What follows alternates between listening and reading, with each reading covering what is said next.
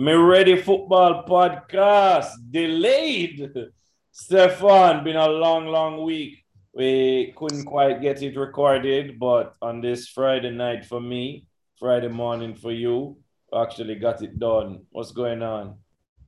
I'm good, man. Like you said, it's been a hectic week. Um, delayed podcast, but we're still gonna deliver something good. So let's just get into it. You know, once I talk, it, it's always good you know, you know, we were talking before the podcast for like 30 minutes about a bunch of random stuff. And one of the random stuff we are talking about was a Jamie Carragher, Roy Keane, let's call it discussion, where Roy Keane just made a total fool of himself. And base of his argument was that Manchester United bought Cristiano Ronaldo to win cups, to win the FA Cup. No, unless I missed a meeting, most teams don't even care about the FA Cup and they only care about the Carling Cup when you reach the semifinals. They're like, all right, we're here. Might as well try to win.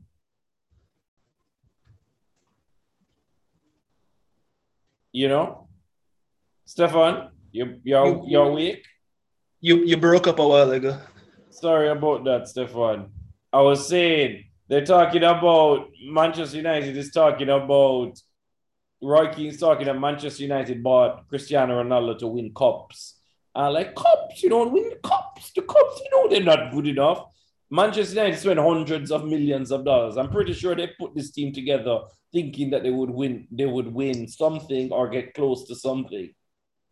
No, yeah, for sure. Like, I mean, in all honesty, Roy Keane to me is probably one of the worst pundits in the game at the moment. And what he was saying against Carragher just really exposed his ass for me because I have no concept of what he was trying to defend there.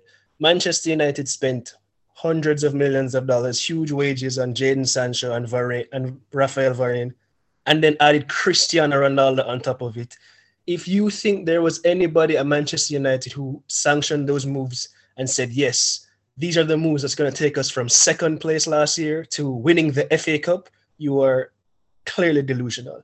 Manchester United thought they had a good enough team to win the Premier League or to challenge for the Premier League, and they strengthened with three moves that they thought could do it.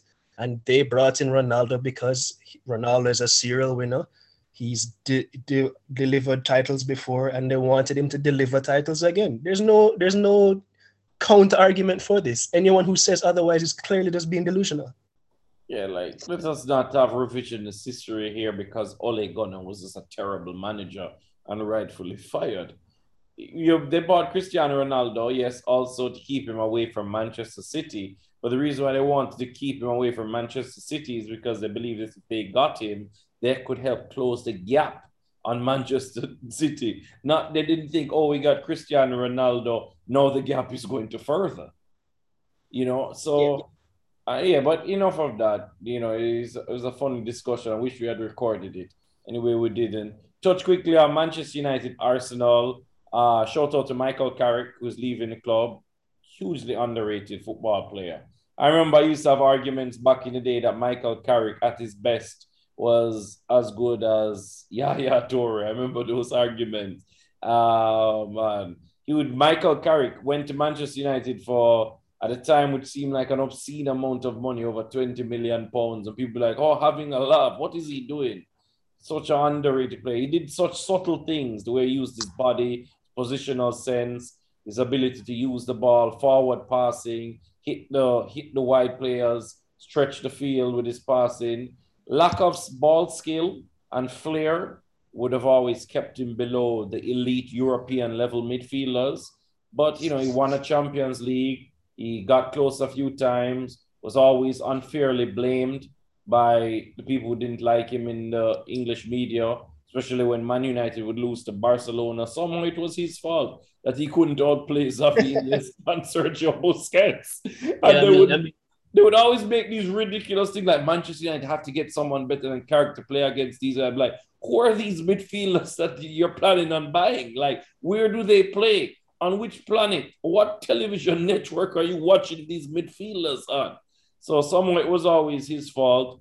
Um, he he's the type of football player that was appreciated more towards the end of his career, uh, rather than during. He was one of those people people would always be like, "Oh, this is how Sir Alex Ferguson is so good. He has Michael Carrick in the midfield, and you know, whereas Michael Carrick was actually quite a very good, actually a top class football player. Definitely not world class, but he, I would say, he had a top class career for Manchester United. Um, and unfortunately, he played for England national team at a time that had absolutely no use for any good footballer.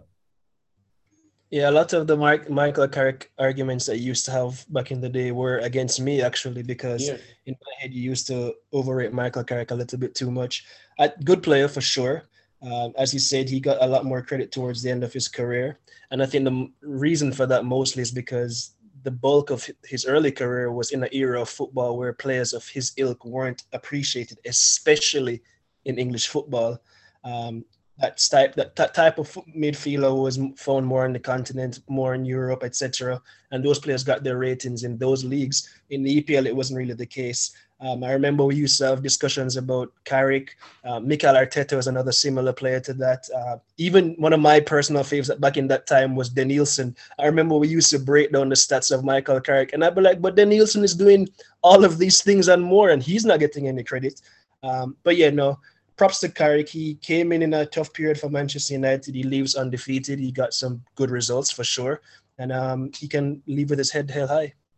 Unlike the thing, is with Michael Carrick, just quickly on it though, even though it's like statistically his defensive stats were like similar to Arteta, similar to Denilson, I always felt like Michael Carrick, the things that you couldn't pick up on the stat sheet were more um, instructive to winning the way he's positioning, the way he was always able to to make the right forward passes to release pressure. Um, the organization of the midfield, the way he played beside Paul Scholes and Ryan Giggs at different times. Uh, he and also he won turn he won he won things. And you know, when you win things, you're always going to get a bit more credit than those players that you didn't. But for a player that won so much, he really didn't get the get even that. He didn't even get those ratings. He only got ratings above players like Arteta and Denilson, similar types of football players who won nothing. Yeah, but and that's comparisons to players who who won stuff and were playing well in the Champions League and was there in and out. He never got close to that sort of um, reference. Yeah, and, and that, as I said, I, I think that's mostly simply because of the era of football he played in, where those players weren't appreciated in England very much. Um, we're not going to start this discussion again because in my head, Mikel Arteta was always better than Carrick, and I can distinctly remember showing you attacking stats of Mikel Arteta clearly outperforming Carrick. But yeah, there was that scene. But the thing is, the though, difference was Carrick was so bad. The difference was Arsenal was so bad. Somebody had to make the passes right? Yeah, exactly. So Somebody the, difference. The passes. Yeah, so the difference was Michael Carrick played for Manchester United, so he was covered by better players. Well, Mikel Arteta, his individual brilliance was um, hampered by the teammates that he had. I don't know. I I remember. I I just remember Michael Carrick playing in Champions League finals and winning and semi-finals and winning. I remember that. That's, maybe there was some. Yeah, I mean, the maybe there was some Thursday. Maybe there was some Friday um prep school games that Mark Mikel Arteta won. That, that I don't remember. Yeah, I mean, but at the end of the day, Mikel, Carrick only won the Champions League final. He played against an English team. Once he played against the, the actual good players, um, he didn't stand up very well. Well, you have to you have to sometimes get into the party to talk to the girl. Those that stand outside have no chance. Fair enough. Fair enough. But yeah, anyway, um, just moving yeah, on. Ahead. This is I just want to give a shout out. But what I want to ask you, Stefan, about the game though was Arsenal. I know we have criticized some of their players before, but going on one player in particular that you were going hard on Twitter about. I don't know who that was. I don't think I was going hard on any player on Twitter. He, he, mm, party time. Oh, Thomas Partey. Uh, it could have been Aubameyang. I, I don't think I was per- particularly harsh on either of them. I just called it how I see it, a sight. Um, again, another terrible performance from Thomas Partey. The the joke of of many jokes right now. Um, but yeah, what, what's fair to say? What do you want me to say about Thomas no, Partey? I, I, need to find this tweet, man. There was some funny stuff that I saw during the game. I woke up, I went to bed early, woke up just to watch this silly little little game. It was actually quite entertaining. Football Honestly, games are always entertaining when both sides are um honestly before the game I had tweeted something along the lines of today Manchester United play Arsenal at Old Trafford and there seems to be no excitement about it. What a way these teams have fallen. But after the game, like I had to tweet, like that was probably one of the more enjoyable games I've seen in the EPL um, this season. When you have I mean, teams that's not make mistakes and play and allow space, uh, yeah. and they believe they're on the same level, like I don't believe United believe that they can get a result against Arsenal without sitting deep, etc. And Arsenal believe that you will get good football game and you have a lot of and yeah, I wouldn't say a lot of, but you have good football players on both teams. And yeah. United were able to get the result. Another day Arsenal will get get the result. Um, that's how close it was.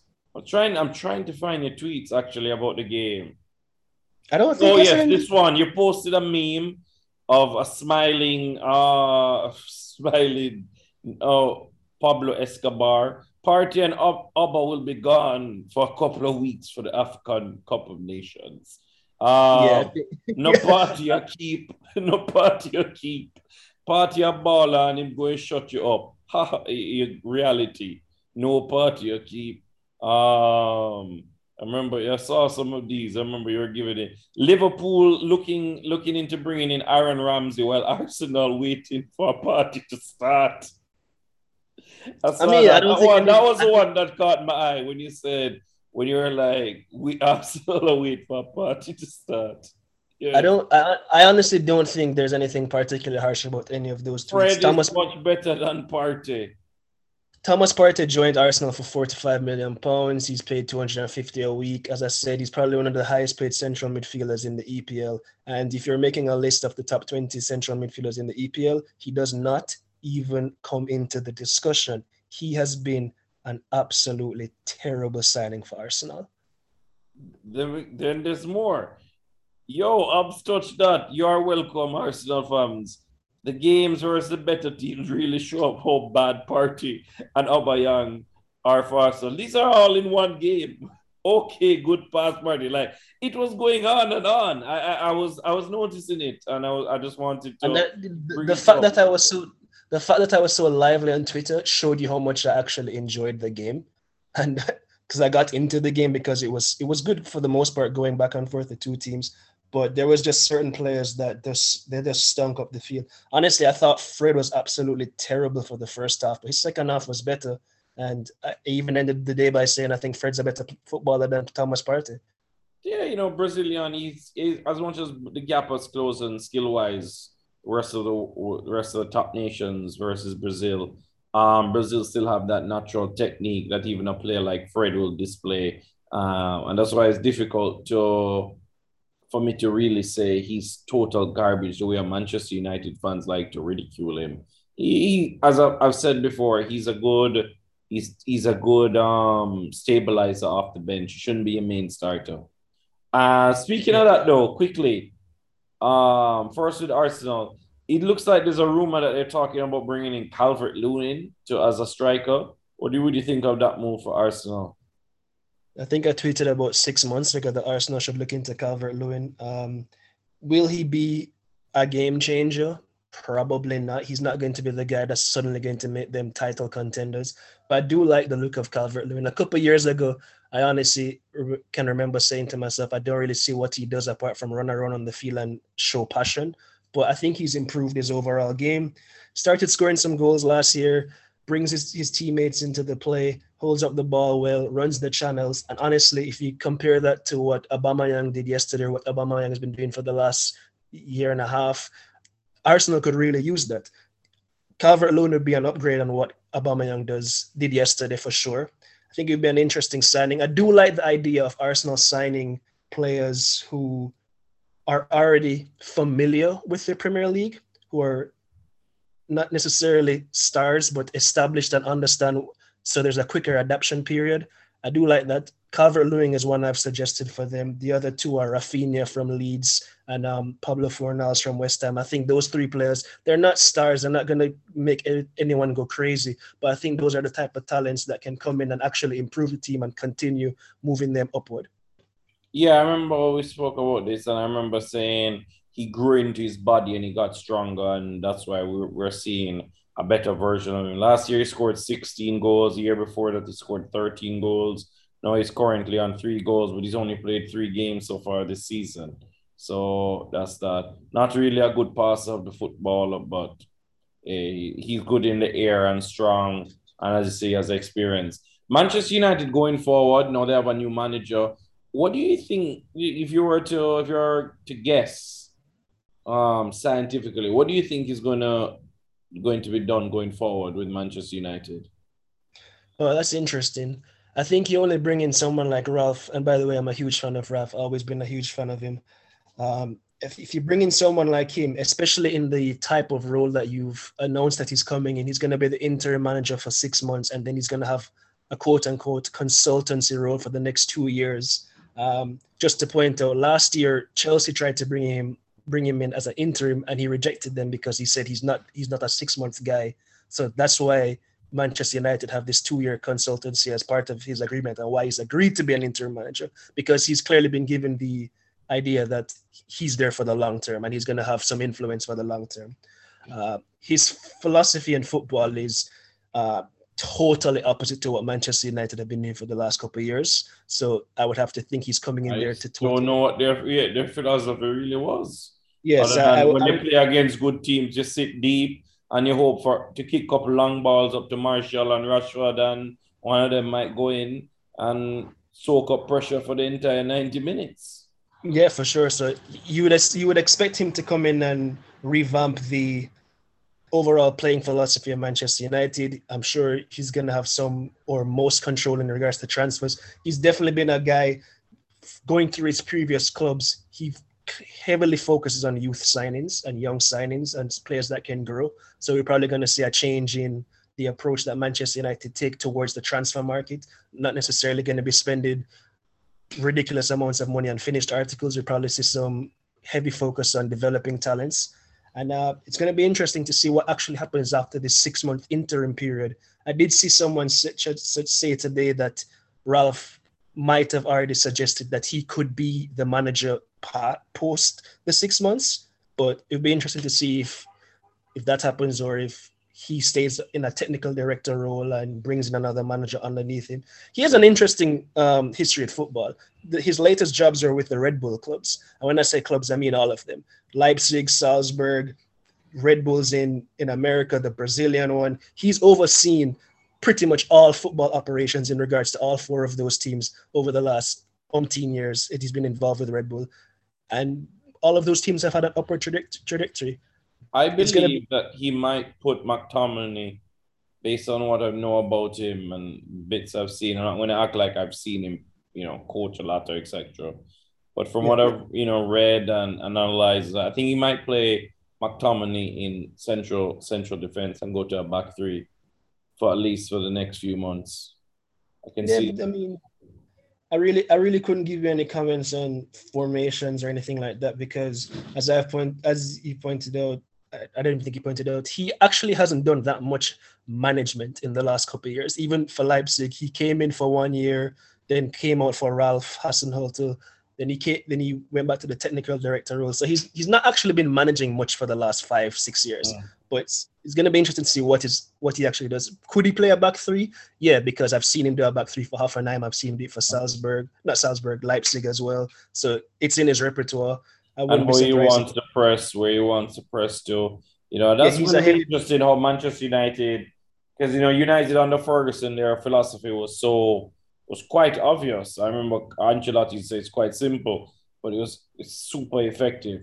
How to make the pitch big. The Man United just had a great ability how to make the pitch big, basically turn it into a track meet and create a parallel spaces of lines that was just so hard to defend and they could just stretch you out. Uh, so it's going to be interesting how he gets that done. But we shall see. I don't want to talk too much about Man United and Arsenal, fifth place team and seventh place team.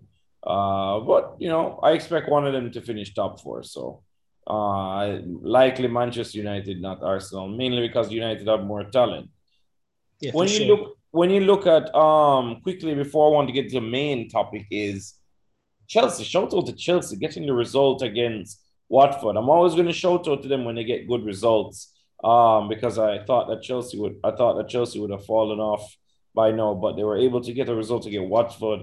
They started Ruben Loftus Cheek and Saul Niguez in midfield, and Saul is just, just abysmal, total trash, abysmal, terrible, absolutely terrible. Um, for the most part, Chelsea were terrible in that Watford game overall. Yes, and they, they, got the result. They got the that's, result. That's, that's championship stuff. Yeah, that's there's that old cliche when you if you want to be champions, you have to win when you play badly, and they got the result. Um, so yeah, props to them. They're still holding on. I, I do start to see little cracks coming into them. I wonder how long they can keep this up, but they're doing well so far. Yeah, because you have Werner missing the most open chances, clear cut chances in the world. you know, so there's that. And by world, I'm being facetious, but you know, in the EPL, he's he's missing a lot of chances. They're still playing Azpi at right back. Uh, Kante is hurt. Can Jorginho go through another season without a dip? Uh, Mount managed to come through good. They do have Hudson Odoi, who, even though he's not scoring, but his overall performance playing well. Lukaku came back, so they can they that's going to be vital in the second half of the season for them. Is can they get Lukaku to fire? It's 14 games in. They almost soon reach the second half of the Premier. Soon reach the half point of the Premier League season. But lastly, Stefan, you, there's an article I read today um, from Breaking the Lines, and they were talking about a player in João Cancelo and another player in Trent Alexander, who I'm old enough to remember many people in the media, many fans of England were saying he's not good enough to start for England. Um, he's not good enough. He he he shouldn't play um, right back. He should be switched to a position that he's never played. The England manager actually tried him in midfield. Um, it took Klopp actually making the obvious statement: Why would I play one of the best right backs in midfield? He's never played midfield before. Um, so yeah, I know this season you were on it. You were on Joe Cancelo saying that he's the best left, best left, best fullback. Period. Right? You know, and I I'm on record saying Trent Alexander is this era's David Beckham. And so I want to ask you straight up, who's better? Um, that's that's a hard one right now. Super interesting because their their styles are so contrasting. Who's better? Honestly, right now, if you gave me a choice, I would probably pick João Cancelo. I think overall he probably just has a little bit more to his game. It's a bit more refined. Uh, in regards to direct threat on goal, Trent, I think, has the advantage in terms of his crosses, his assists, and his shooting ability. But overall, I think João Cancelo is a better footballer, if that makes sense. It's more creative. I think he has a better um, control of the ball, touch of the ball, vision with the ball at his feet. He's able to come into the into midfield a, a bit better than Trent and um, do more in midfield, not just necessarily look for the final pass immediately or get a shot off immediately. Joe has the ability to hold the ball, turn with the ball better, and um, manipulate it better when it's at his feet. But honestly, it's it's super close right now. It kind of reminds me of back in the day when Dani Alves and Maicon were being compared. Um, Maicon, as good as he was for me when he was being compared to Dani Alves, I never thought he was close to Dani Alves. Like it wasn't even in the realm of possibility to me. I always thought Dani Alves was so much better. Trent and, and Joe, they're they're close. They're close for me. I I could go either way. Maicon always was better for Brazil than Dani Alves based on stylistically. Maicon just seemed to be able to manage the system better and not leave as many spaces like Dani Alves would. This is an interesting one because when you look at the stats, of course, I'm going to go with the English player. So the reason why you can't take my opinion um, serious on it because if if someone's going to say I'm biased, of course I am. I'm I'm not lying to you. you want me to lie to you? Um, yeah, I think I think I think Trent is better, but I'm not going to like get into any serious debate on it because I know I'm biased because I want Trent to be better. And when it is close, I'm always going to lean on the side of the of the Englishman. Um, if it's not close, then yeah, that's a different argument. You you look at what makes it interesting is you look at the key stats like key passes, key passes per 90, big chances created, regular big chances created, assists, uh, crosses, for example. Trent is all better, especially in crosses, right? Through balls, about the same. Um, Cancelo leads in there. Accurate passes, I would, yeah, you play for Guardiola side. In all likelihood, like for like, that player is going to pass more than your player. So don't look at that, right? But what what's interesting though is, and where um, Trent has been in for some criticism, not from me, but from other people when he was playing with absolutely nobody, was like you look at some defensive stats like tackles and interceptions, that's where he's behind, especially interception. And I, will give uh, the interceptions did stand out to me, just like how crosses would stand out to me for Trent, because interceptions, Cancelo is um Joe Cancelo is extremely good at anticipating. Like his ability to anticipate positionally and see danger is quicker than Trent. As much as I like Trent, Trent sees danger very, very slowly for a top player. Yeah. Not for, by, by, you know what I'm saying? Very, very slow for a top player. For a regular player, it's fine. For a good player, it's fine. For a very good player, fine. But for a top, top elite world class player, he sees danger too slowly. And every and there's always a moment in the game in each either half, Trent will get turned. He will get turned, and a guy will open up a cross cross on him. I don't see that often for um Cancelo. Cancelo is a bit stronger and just reads the danger a bit quicker. Trent sometimes you'll you'll try the same move on Trent five times, and one of them will open him up, and he'll be like, "Damn!" And then they'll talk about that for the entire game. Whereas Cancelo, you don't see it as much. He, he he conceals it better. Yeah, for sure. That's probably the biggest separation between them, the defensive aspect.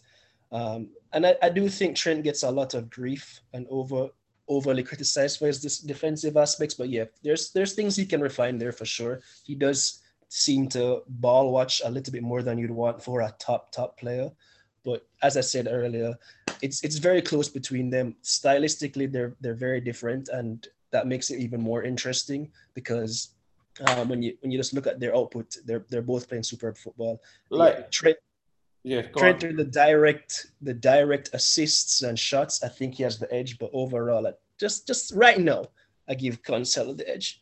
Like you know, also, Cancelo, you said in midfield also gives Cancelo the edge in my head as well. He can play both sides equally well. Yeah, like like you were talking about um Cancelo being in midfield, being able to step in the midfield, but like Trent is so comfortable in opposition box. It's like yeah. super, super confident. So he's just always there. And what I do give Trent credit for, and this is an argument that I would use to defend him defensively, is he doesn't have anyone in front of him. He has a mm-hmm. forward in front of him. He has to control this whole lane by himself. You understand? He has another attacking fullback on the left side. Yes, he has a defensive midfielder, but Fabinho hasn't been there all season. Um, and he's, you know, so there's going to be times where he's going to be open up because it's not like he's playing, it's not like he has the support. Whereas Cancelo, yes, he plays on a team that has the ball that consistently puts you under pressure. You don't have the chances to to really take advantage of whatever space that he's leaving behind. And lastly, you know, they're, they're so different. Cancelo plays most of the time on the left at on the left hand side. Yeah, and one sure. plays most of the side of the right hand side. But it was a really interesting article, and they were using you know pictures and the way the breakdowns. Yeah, like Cancelo, like I see Cancelo picking up the ball just outside of the 18 yard box uh, find playing playing a quick one two. Whereas I see Trent inside of the box playing a quick um quick pass to Salah. So that that that part is good. And I said I'll always go with the, the Englishman. Um and I'm happy for I'm happy for Trent in the regards that he like I, I just don't understand like the people's need to criticize greatness I don't understand people's needs to criticize. Some of, some of the things I see Trent get criticized for are similar to when Dani Alves gets criticized, got criticized back in the day. Because there's times where Liverpool are clearly set up for Robertson and Trent to be on the 18 yard box of their opponents. And there's times where the ball is turned over and people are like, why hasn't Trent gotten back yet? I'm just like, what, what do you want him to do? Teleport? Like it's impossible for him to get back. How are you blaming him for these things? And that's the kind of stupidity that um, really annoys me in, in, analysis of football because there's really nothing you can do there. You're going, yes, it comes. The, the goal might come from the space of the right back, but the way that Liverpool play, they're giving up that space, knowing that nine times out of ten they're going to be okay. Sometimes it won't work, so they'll take they'll, they'll take that mistake, quote unquote mistake, and move on with it. That's just a part of football. As you pointed out earlier, Trent also essentially runs the entire right flank by himself. There is no real defensive support for him going forward. That is a risk that Liverpool are prepared to take, and for the majority of the time, it works out. But yeah, stupid yeah. fans will always stupid fans. Klopp spoke. I remember when Klopp had the boy up Roy Keane about that when he was talking about chances. Like, of course, we're an attacking team. We're going at them. There are going to be moments in the game where the other team is going to get a chance. Yeah, like it's not about sloppy player or whatever. We're playing very good. They are a decent team. They're well, he said a good team.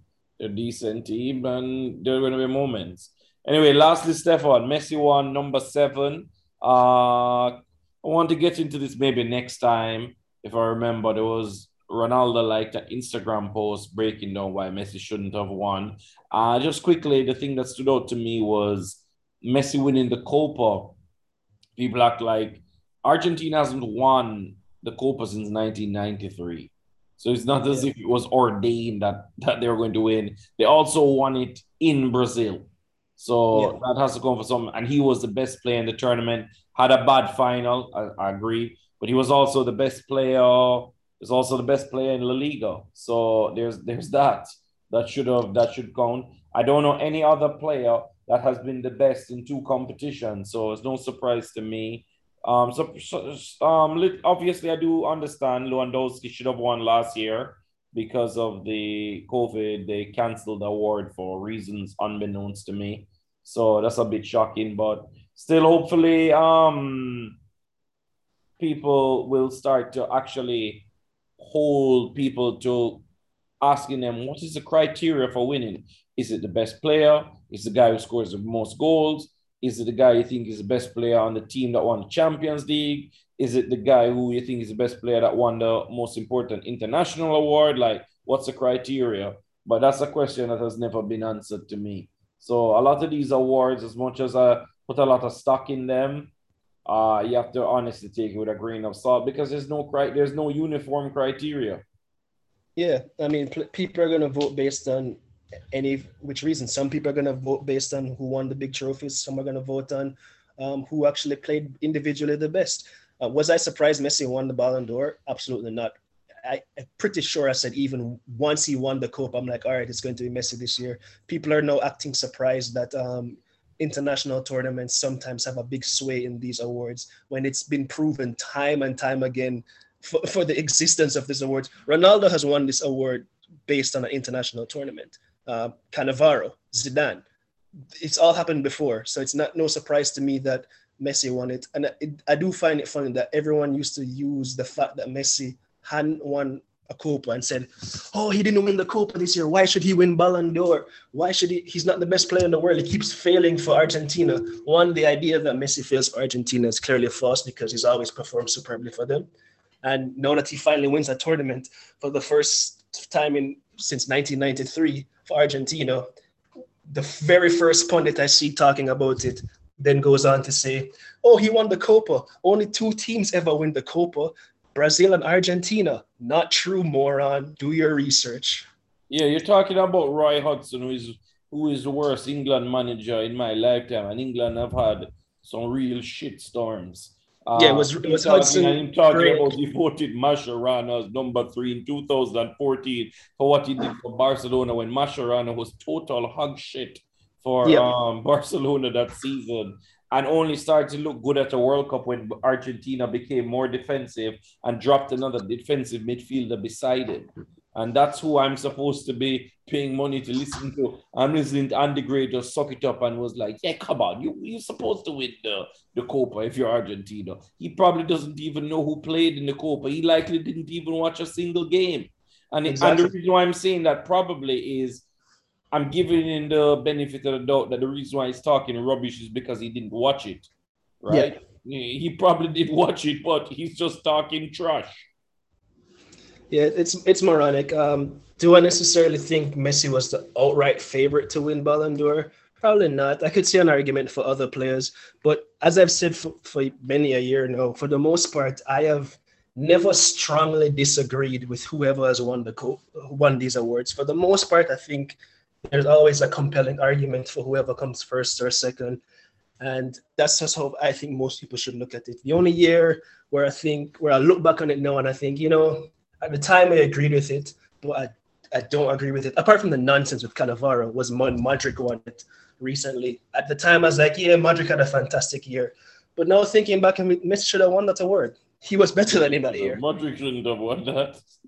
No yeah, way. But, no way. I think they, I think honestly, I think they couldn't give it to Messi because of everything at the World Cup with Argentina.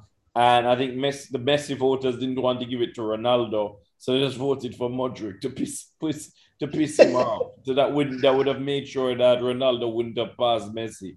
So I think there's that, or time, or whatever it was at the time. You know, whatever it was, um, it was nonsense. It, yeah, in my head, Messi yeah. Messi now has seven Ballon d'Ors. In my head, he should have eight. Even without this one, I think he should have eight.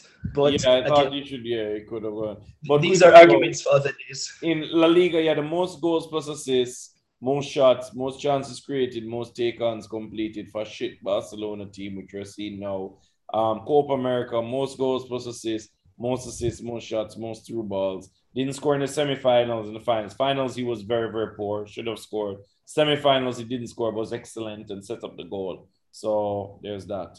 Help set up the goal. So anyway, anyway, Stefan, glad to talk to you. Can't wait to catch up with you again soon. All right, man. All right, peace.